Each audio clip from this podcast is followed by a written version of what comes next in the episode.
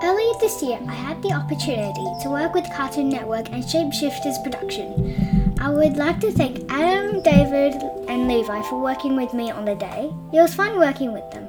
I also had the chance to interview Zach Bauer from the Australian Reptile Park on the Central Coast. This huge project allowed me to produce three episodes for you today. I hope you enjoy my interview with Zach Bauer, Part 1.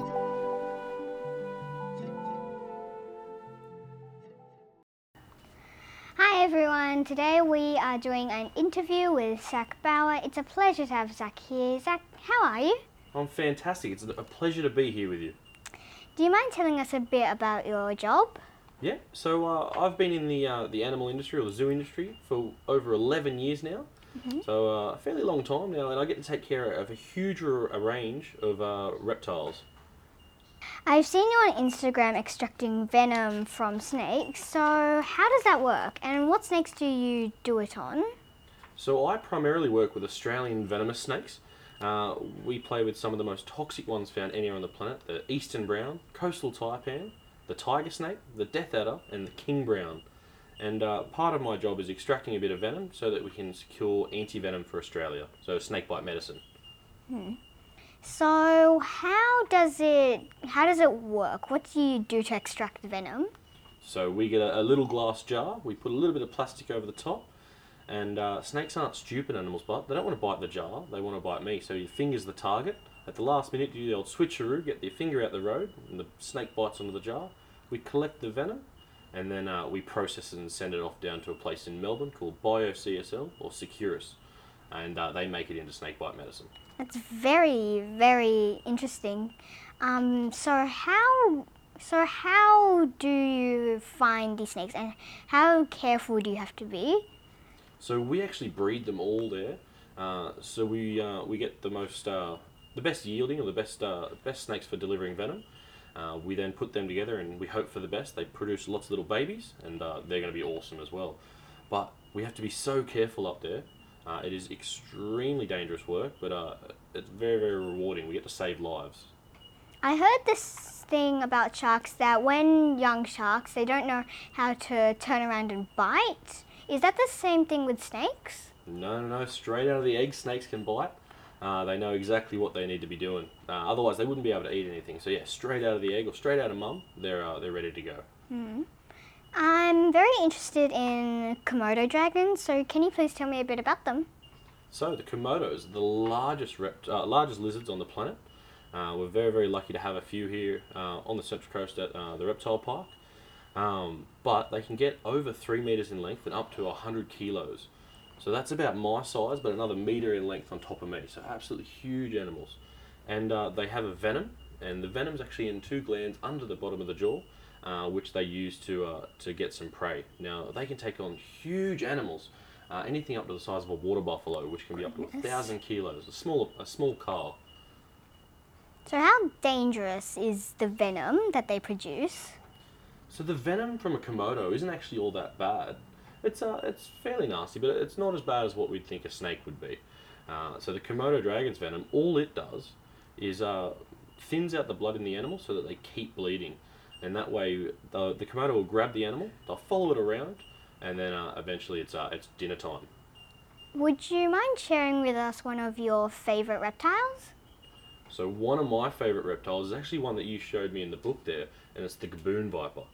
Now the gaboon viper has uh, the longest fangs of any uh, any venomous snake on the planet, and uh, they can be up to 1.8 meters in length. So my length, uh, but thankfully they're not found here in Australia.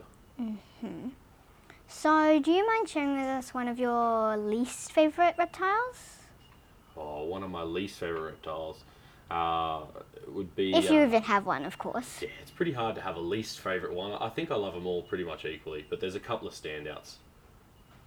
Would you mind sharing us one of them with us? Yeah, yeah. Uh, so one of my other favourite ones here in Australia uh, is the diamond python. Now, absolutely stunning. We find them right here on the Central Coast, and uh, in my opinion, the Central Coast has got the best looking ones found anywhere. They're really, really yellow, and uh, they're absolutely stunning animals. Now, when they're born, they're about that long, and they're, they're brown, almost kind of uh, look, looks like a little stick cruising around. Then, as they get longer and longer, they turn into this gorgeous yellow and black animal. Uh, they're found right all through the bushland that you'll see behind us as well. My mom asked a question and she asked what was the difference between a diamond python and a carpet python. Yep. So, what is the difference between those two snakes? Uh, so they're just a different um, subspecies. So it's a bit like having uh, a Labrador and a Golden Retriever. Very similar, but they're just slightly different.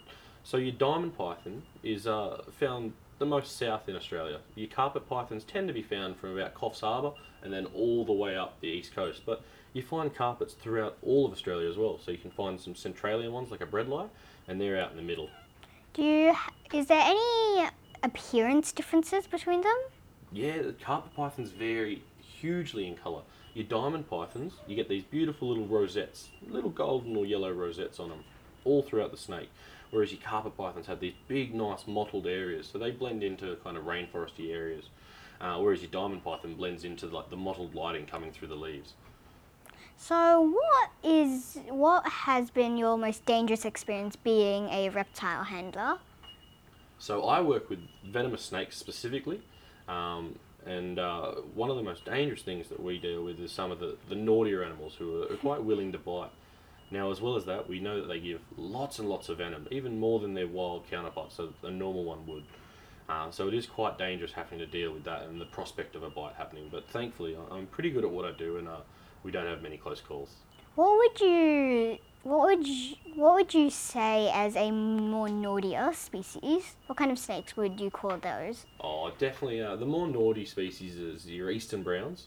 So uh, they tend to be really nervous animals and, uh, and very willing to kind of stand up and try and scare you away. And that's all snakes ever try and do.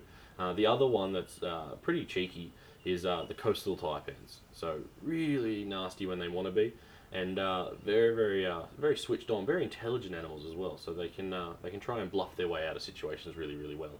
What would you call a calmer species of Oh, reptiles? The calmer ones, your children's pythons, diamond pythons are really, really calm, and of course, most of your smaller lizards, bearded dragons, blue tongues, shinglebacks, all those little gorgeous ones tend to be really nice and calm and friendly. What would you say is your favorite experience being a reptile handler? Oh, one of my favourite experiences of all times was when I first got to work with a big saltwater crocodile. So, Salty's largest reptile on the planet, absolutely huge and uh, demand a lot of respect. Hmm. How? What did you? What was your experience with the saltwater crocodile? Uh, so I actually got to uh, to help feed him, and uh, when he comes out, he looks absolutely massive, and uh, I was able to sneak a little bit of food in before he uh, tried to get onto my leg. So, what do you know the difference between a freshwater and a saltwater? Yeah, there's lots of difference between a freshwater crocodile and a saltwater crocodile. The main one is food and what they want to eat. Uh, saltwater crocodiles get absolutely massive, well over five meters if they want to, which is about the same length as a big car. Now, uh, at that size, he can eat pretty much whatever he wants. He can eat uh, cows and horses and people and anything. They're massive. But a freshwater crocodile only gets to about three and a half meters, so only about a meter longer than me. But they only want to eat fish, so even at fully grown, he only wants to eat a fish about that big. Now, for Still a a big salty- very big fish. Oh, it's still a big fish, but he's a big crocodile. uh, whereas a big saltwater crocodile, that's not enough food for him. So he'd, he'd have to eat something big, and he wants to eat a mammal, so like a cow or, or something along the edge of the water, a wild pig or something like that.